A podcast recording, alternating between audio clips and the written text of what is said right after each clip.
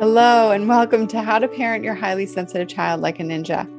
I'm your host, Megan Thompson, licensed clinical professional counselor and registered play therapist supervisor. We at MTC teach parents how to eliminate the daily meltdown and shutdown cycle for your sensitive children and teens. Highly sensitive children make up 15 to 20% of the population, according to research that has been gathered for over a century. And this podcast answers one question How can you raise emotionally intelligent children?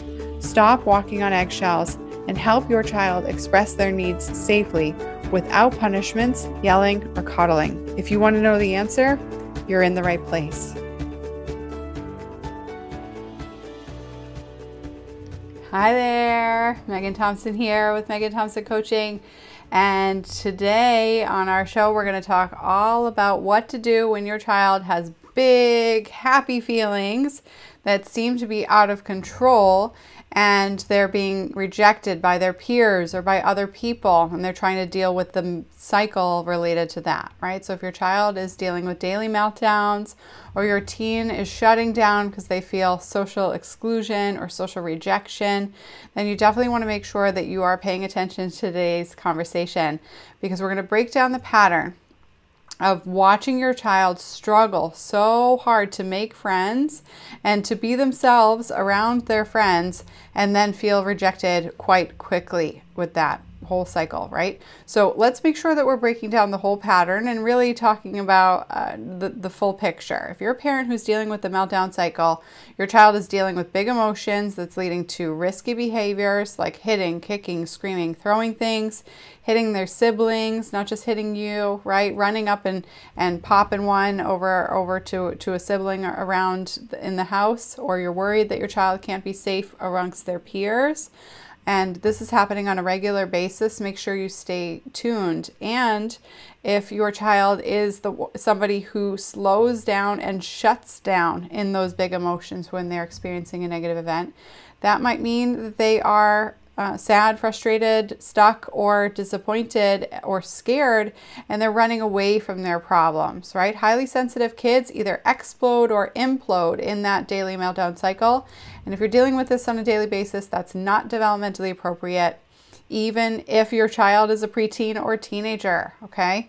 So this is really important. Daily shutdowns, refusals, or uh, checking out from their own life and life and their own uh, life's experience will uh, totally shift the trajectory of your child's future if you're not turning this around now. It's really important to not check, uh, chalk this up to hormones, okay, or, or a developmental stage, or even even in a, in a pandemic, right? If your child is dealing with any of these big major challenges, you've seen this perpetuate itself for two weeks or more, this then you definitely need to be paying attention. And so, if you're clear on the fact that your child's highly sensitive, they feel big feelings, they notice big, uh, sm- they notice small details and big details. They are easily overwhelmed and overstimulated.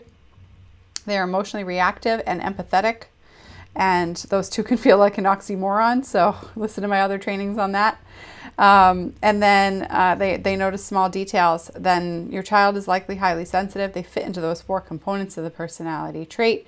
You are in the right place and your child's big emotions aren't always negative, right? So today we're going to talk all about when your child's big emotions are positive and then they end up in a situation where they regret their behavior because those big emotions are so big that they do weird stuff. I'm just going to call it tight.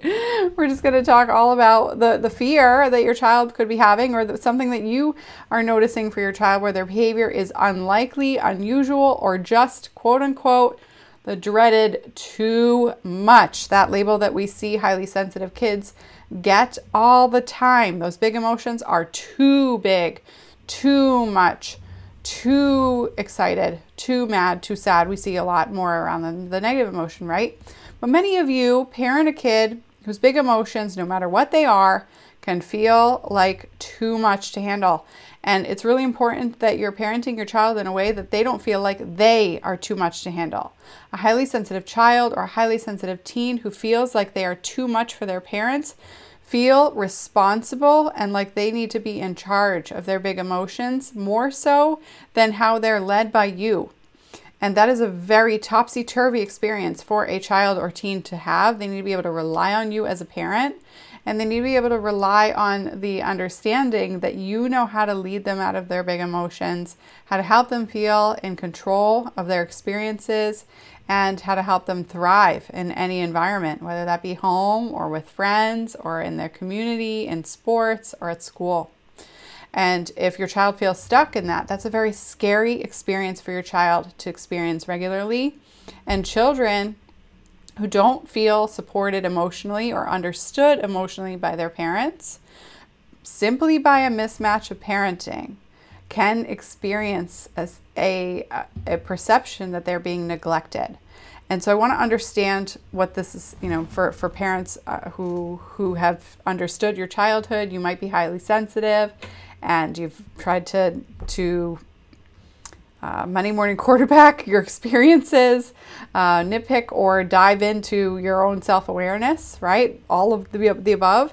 Um, if you could parent yourself, how you would have parented yourself differently, you might have stumbled along the term called childhood emotional neglect, CEN for short. And this term discusses when a parent is mismatched in their style to lead their child their parenting style to lead their child, and the child feels consistently uh, misunderstood in how they communicate their needs, and um, you know their their needs are misinterpreted. And so for your child who's highly sensitive, and they feel big emotions, and we're talking about those positive emotions today: excitability, happiness, joy, curiosity, intrigue, right? Um, if your child's feeling those big emotions and you are still seeing them in this bubble of being too much that might pop soon, right? Then you're walking on eggshells with the positive emotions too. And that sends the message to your kid that you don't know how to help them manage themselves and that they are scary no matter how they show up. And uh, that for a child is, is scary.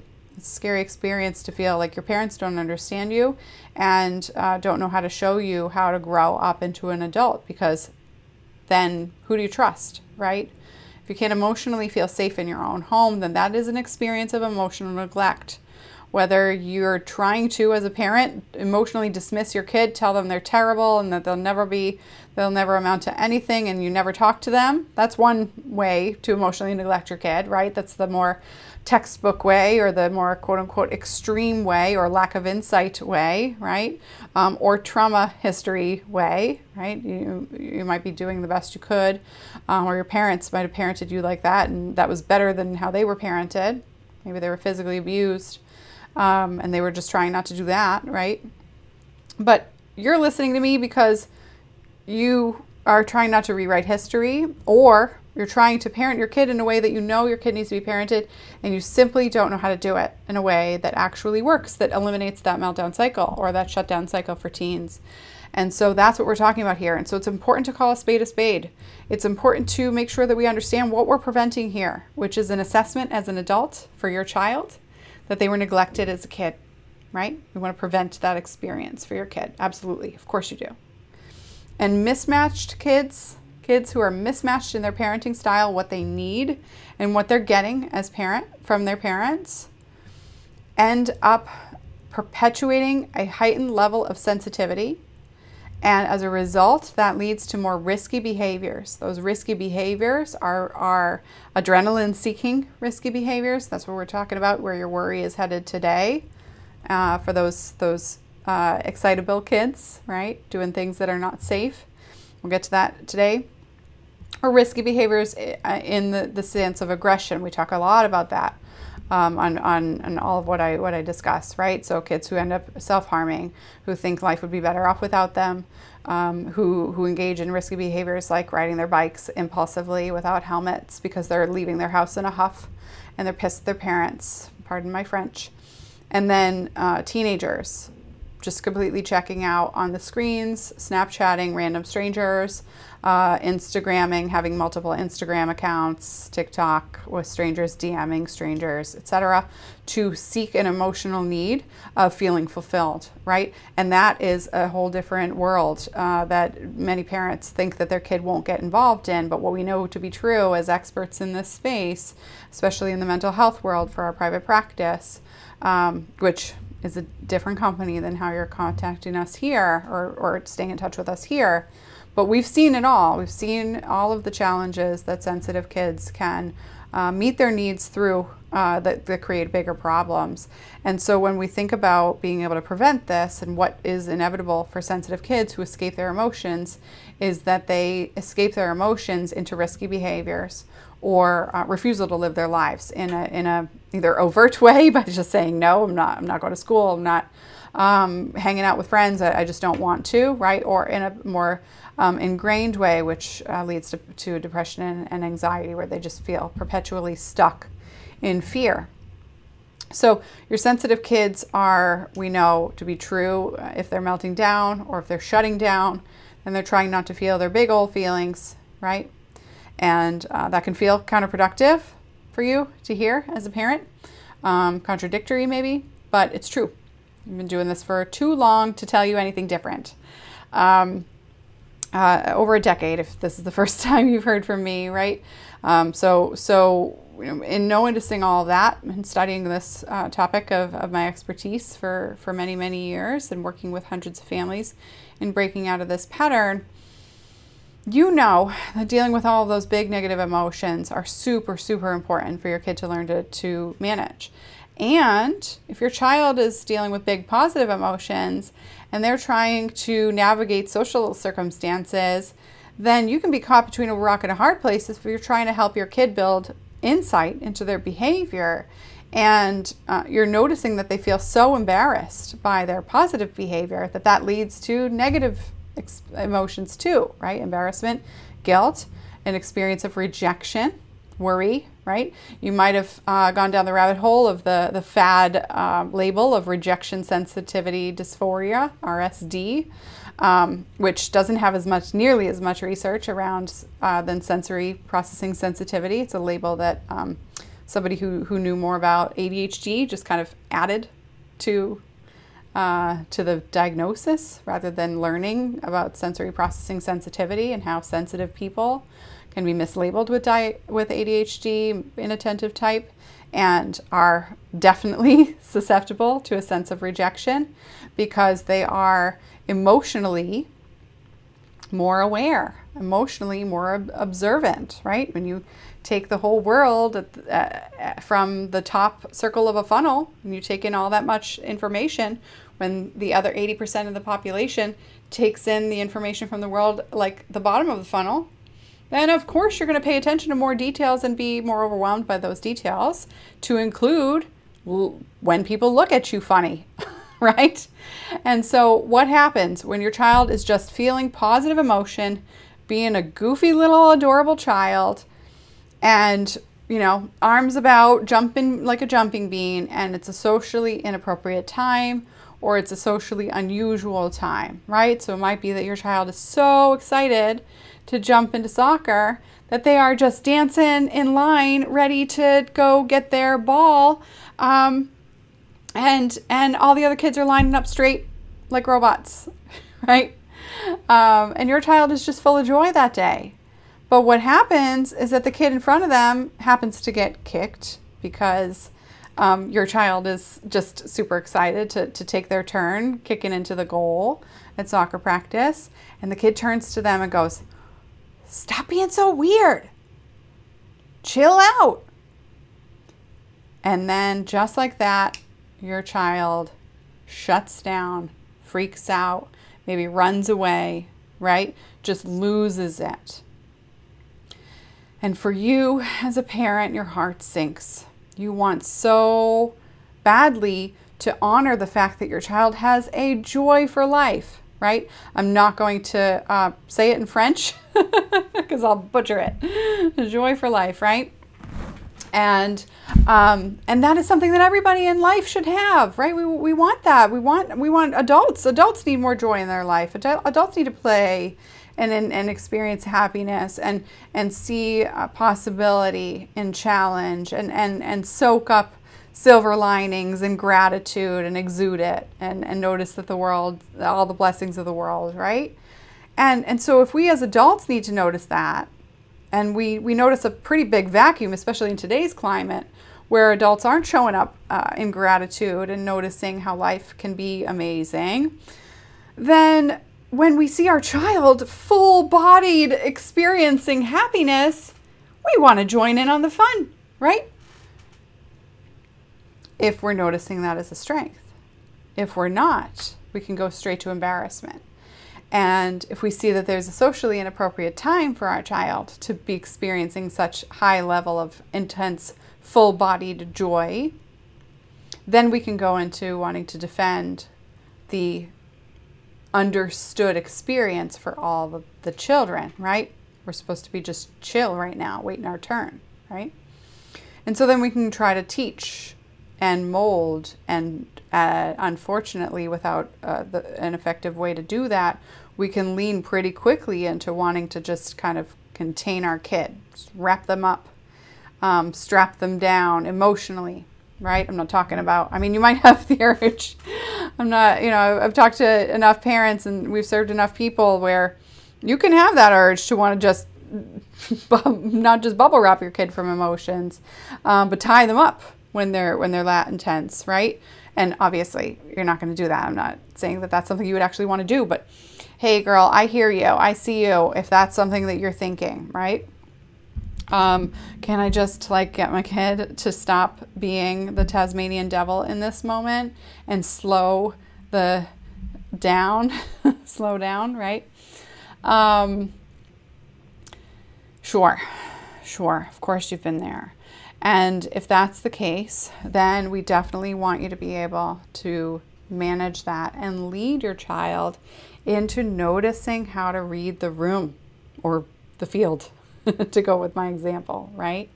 Because otherwise what happens? There's there's the risk that this is going to end up in uh, you know a, a, diagnosis land. Your kid is labeled hyperactive.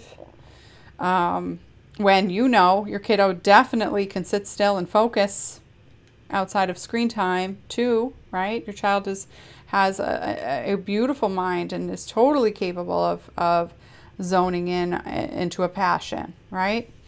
And so that doesn't fit. If that label doesn't fit, which some kids do have the diagnosis of ADHD and it does fit them. So I'm not saying that uh, diagnosis doesn't uh, doesn't exist, isn't relevant. But what I'm talking about is if your kid's highly sensitive and you don't think your kid fits that profile, but sometimes they show up all over the place uh, and you need to help them feel regulated, it's important to understand that that's what that is. There's this, there's a positive dysregulation, positive emotion, but your kid still feels out of control. And when parents uh, notice this, you can you can be quick to to try to um, just kind of clamp down, right? Try to teach your kid that now is not the time by joining in, right? Joining in on the rest of the um, the, the, the the teammates or the other adults, telling your kid to chill out, dude, breathe, or hey, you know, now's not the time, right? Um, and and, it, and that could be an impulse for you. It could be an action that you take, definitely. And when when you know you, you end up slowing down you end up realizing that that wasn't the right fit because it ended up making it worse telling your kid what you wanted them to do in that moment when they were shooting rockets out of their arms with excitement. Um, you can't t- turn a rocket ship into um, into a rock right? Steady rock. I guess that metaphor worked. Um, right away. Your, your kid's not flipping this like a switch. And um, even if it feels like they are, that's there. There is definitely a lead up time to these big emotions, um, and and systematically there is a way for you to to notice that, in order to slow them down. But uh, noticing how you're trying to slow them down is really really important, right? So so what doesn't work is teaching your child to control their emotions by telling them to chill out. Your child needs to learn how to control their emotions, definitely. That is absolutely one of the things. But insight into how they're experiencing their emotions and uh, doing that without shame, right? Hey, you need to turn it off. Not right. Not appropriate. Don't do that now, right? What are you doing? You're shushing your kid, but in terms of their behavior. And if your child is full of joy and then they get shushed, who feels good about that, right? You know your kid doesn't feel good about that. So what do we do, right? We need to be able to teach your child to to manage their emotions, to notice their emotions, and to decrease the intensity and read the room um, in order to do that, right? Is now the right time, right? Am I in a ball pit where I can go? Am I at Chuck E. Cheese where it's just understood that I'm going to be wild right now, right? Um, or am I at soccer practice in line and everybody is single file? You know, they might be excited. I might be able to do a little jiggle, right? Uh, or a little wiggle. Um, but you know, arms and legs kicking sideways, front ways, and backwards isn't uh, isn't going to lend me uh, into making any friends or staying on the team, right? Because if your sensitive kid is just ready to um, ready to leave because uh, they were embarrassed by by one kid's look or retort, uh, then then definitely that's going to be a moment where where you have a lot bigger of a challenge to navigate because embarrassment Here's, uh, you know, our, our second uh, or another point here. Embarrassment doesn't teach, right? So if you're shushing your kid, trying to control them through your words or through your rules, that's not going to work. Okay. The next piece is noticing that embarrassment doesn't teach. Um, embarrassment is actually demotivating. It's not motivating. It's demotivating. And so that's really important. Uh, that embarrassment is an emotion. We can't use emotions to drive behavior need to use insight to drive behavior and goal orientation to drive behavior. So, if your child, if you're trying to teach your child to drive their behavior based on their emotions, guess what? You're perpetuating the meltdown cycle because meltdowns are driven by emotion. So, uh, you're you're trying to teach your child to regulate their emotions so that their behavior uh, can be under control, but then in other avenues, telling them that their emotions should dictate how they should behave. And that is extremely confusing for a child. Those principles are opposite, and children need structure, uh, consistency, and routine to feel safe, and they can't think in abstract ways. Like sometimes um, you use your emotions to manage your behavior and, and, and then other times use your emotions and you discount them to see what other people should be feeling. And so then you feel that too right? I mean the, that that you're, you're speaking um, uh, sideways and backwards at the same time to your kids super confusing. And so when when we look at it from that angle right then we can be much more motivated to, to stop that behavior for for ourselves as parents um, that information can be can be used to shift your dynamic. So I hope that I'm busting a myth here for you. Um, the other thing that I think is really important to understand is that excitability and poor social skills only go hand in hand if your child is not able to own their weird.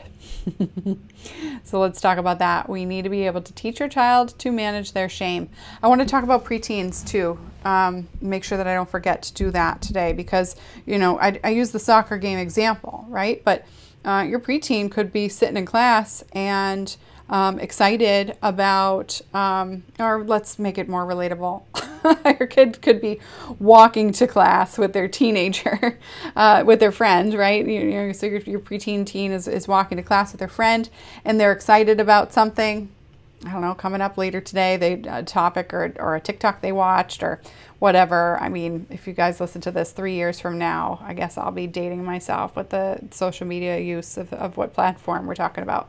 But um, what I think is really important to understand is your preteen could be saying something like meep, meep, meep, bop, uh, you know, just uh, or making cat noises or um, being super excited with other uh, sound effects, and that is a highly sensitive thing to do.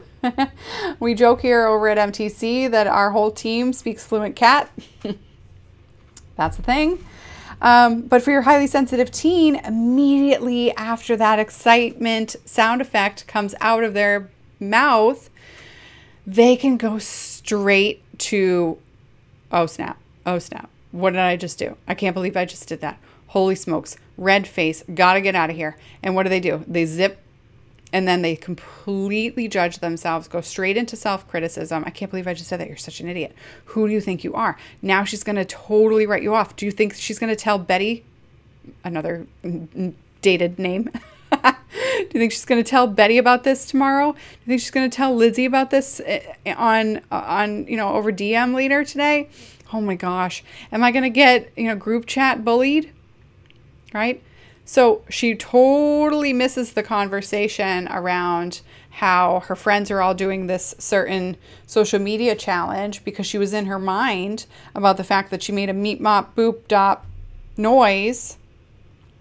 And then later on whatever social media platform she's on, she sees her friends doing the challenge and she misses the fact that she got invited and what happens next? Another rabbit hole of rejection. I can't believe my friends didn't tell me they were doing this. They must not like me. See, of course. Of course, my friends don't like me. I can't be myself. What happens? Social isolation, zoning out in more TikToks, learning new TikTok, uh, you know, challenges or whatever is the flavor of today when you hear me send this message. Who knows? I mean, seriously, you can hear this two weeks from now when I when I make this uh, show recording, and the the social media platform could be dead. But um, it doesn't matter, right? What matters is that your kid is hearing something from their peers that might not actually be there because they're experiencing a negative emotion and they don't know how to regulate it enough to own their weird. and so let's let's think about this, right? Because for you as a parent, you could be totally focused on supporting your child in owning who they are. But if your preteen or teenager doesn't know that they experience emotions differently and they think about the world differently, they're not going to take anything you have to say as relevant. And instead, they'll be doing the hard work later as adults. Can't believe I second guessed every single thing until my 30s when I finally started to believe who I was.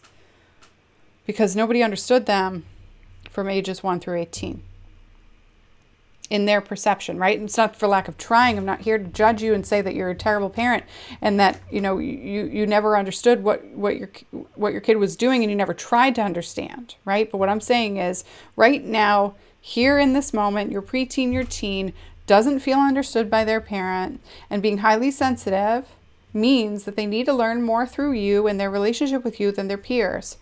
But you've got the odds that children age 11, fifth grade, and up are much more susceptible to peer influence than adults. They they add weight to peer influence much more than adults, right? So when we have that data point, and they under and then we com- we cross compare it to how sensitive people need to learn and sensitive children teens need to learn. There's a pretty big wall up against another wall um, if you're trying to lead your child through um, motivating them with embarrassment. They're already motivated to hide from embarrassment. It's not going to get them to motivate to change their behavior towards a more positive or appropriate social scale. And so if you're trying this for children that are younger, um, notice notice how this is going to play out in the future and, and, and work to turn that around.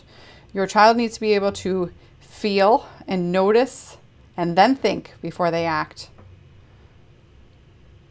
They can't just think about how it's going to turn out if they do it. And so we hear this, oh my gosh, time and time again from parents who take their kids to the professionals who teach their kids to think about it before they act. Listen, guys, your kid's brain, your their the the, the begin their frontal lobe, the front part of the brain, okay, isn't fully developed until they're 25. That's the average. 25. Frontal lobe, front part of the brain, and the forehead, the part of the brain in the forehead is cause and effect. What I do creates something else. Okay? So if you're if you're listening to a professional who's just having a conversation with your kid on a couch or in a at a desk, right? Like the, I'm not just speaking about um, or or in a medical chair, right? So this could be pediatricians, therapists, occupational therapists, um, psychiatrists, doctors uh, who are neither pediatricians or, or psychiatrists, um, teachers, principals, assistant principals, school counselors, coaches. If any of those professionals who might have years of experience working with kids, right, are trying to teach your sensitive child, your highly sensitive child or preteen, to think before they act, they are completely missing the mark and they are not leading you down a path that's going to be effective.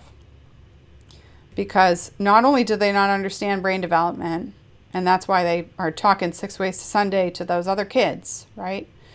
But for your child, your child's brain's already moving a mile a minute. They are thinking before they act. They are just so overwhelmed by those thoughts that they don't know what to do about them. There's too much information to funnel and categorize and act on. So you can't lead your kid from the problem that they have. You can't teach your kid to solve the problem from the problem that they have. That's not the solution, that's the problem. No wonder your kid is huffing and puffing leaving you, right? When when you're trying to talk to them about it. You don't get it mom, dad, grandma, whoever whoever is in charge of leading your child out of this big, deep, dark emotional state that happens after they experience a big, happy, joyful state. Okay? So, kind of got a little passionate about that, but it's so, so important. It's such a hot topic for me and a hot button for me to pay attention to because we need to understand child development. We need to understand how the brain develops, and we need to understand how highly sensitive brain, body, heart develops. Brain, body, in terms of how they manage their bodies, how they experience their emotions, how they are in control of their safety through their bodies, their actions, and their heart, how they feel, how they see themselves, how they feel connected to other people, right? All of those things need to be taken into account. And you need to be able to notice who is teaching your kid and who has helped your kid. And if if what you're seeing isn't moving the needle, you want to wonder, have they helped kids like your kid break out of this pattern? Have they helped hundreds of kids like your kid break out of this pattern, like our team, right? Or are they just trying to fit your kid into a box that the other 80% of the kids nod, say yes, and try better next time? And your kid, who's 15 to 20% of the population, nods, says yes, tries to try better next time, doesn't, and then feels like an even worse piece of crap after that because they can't measure up because it's an approach that isn't effective. Or they didn't even try in the first place because they've been judging whether or not they'll get it right the first time and they're paralyzed to start. That's the type of kid that you could be could have in your in your home. And that type of kid isn't broken. They are not broken. Your child is not broken. You are not broken. The strategy you're using definitely has a lot of cracks in it. But if you're ready to break out of that pattern, you're ready to use exactly what works and has worked repeatedly for consistent number of families over and over and over again. You're ready to see if you're fit for what we do here at MTC, then I would encourage you to book a call. Okay, have a conversation with our team. On that conversation, we are going to discuss whether or not we're fit. We're going to cover what you've tried so far, where you might have gone left when you need to have gone right, and we're going to teach you what going right might look like if you decide, and I'm not trying to say, uh, well, it works, so maybe it is the right way. In my opinion, I'm kind of biased, right? Um, but when you pivoted when you should have shuffled, right? I don't know, sports. But in that respect, what we're noticing is that if you're listening to what we have to say, it is not because you're a crappy person or a crappy parent. You have been trying your darndest to get out of this pattern and you're not there yet. So, if you're ready to break out of it faster, more efficiently, more effectively, then have a conversation with our team. We will discuss and, and cover uncover where you might be stuck, what you've tried so far, and then we'll cover where you want to go, what your goals are, right? And if we are a, the best fit to help you cover those that groundwork and get to those goals, then we will tell you exactly how that works. You can get started right away. But if we're not the fit, this is really, really important. If we are not the fit, it is super important that we still have that conversation because we will tell you what's going to work more effectively and we'll point you in that direction. So feel free to reach out. We'll have a conversation um, and, and we'll point you in the right direction, whether that's to be working with us or uh, doing something different. And uh, that is a conversation that we have, we're happy to have. It's not something that we can do over just a quick DM or uh, a chit chat on, on a message board, right? You need to have back and forth conversation. We need to understand where you're truly, really stuck.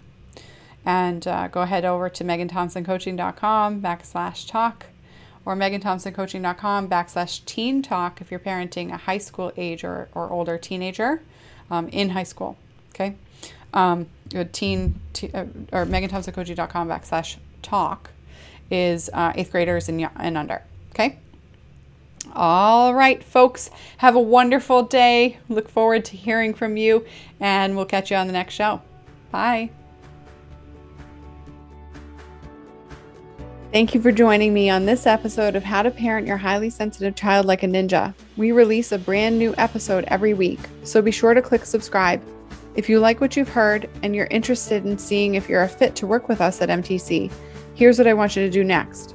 Head on over to meganthompsoncoaching.com backslash call and book an appointment with our team. We'll get on the phone for about 60 minutes and we'll get you clarity on where you're stuck in parenting your sensitive child or teen what your goals are for supporting your child's development. And if we can help you, we'll get you started on knowing exactly what to do to eliminate that meltdown cycle. Eliminating the daily meltdown cycle does not happen by itself.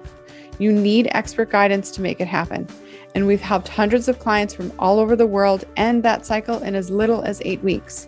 So, to see if we can help you do the same, head on over to meganthompsoncoaching.com backslash call. I'm Megan Thompson and we look forward to speaking to you soon.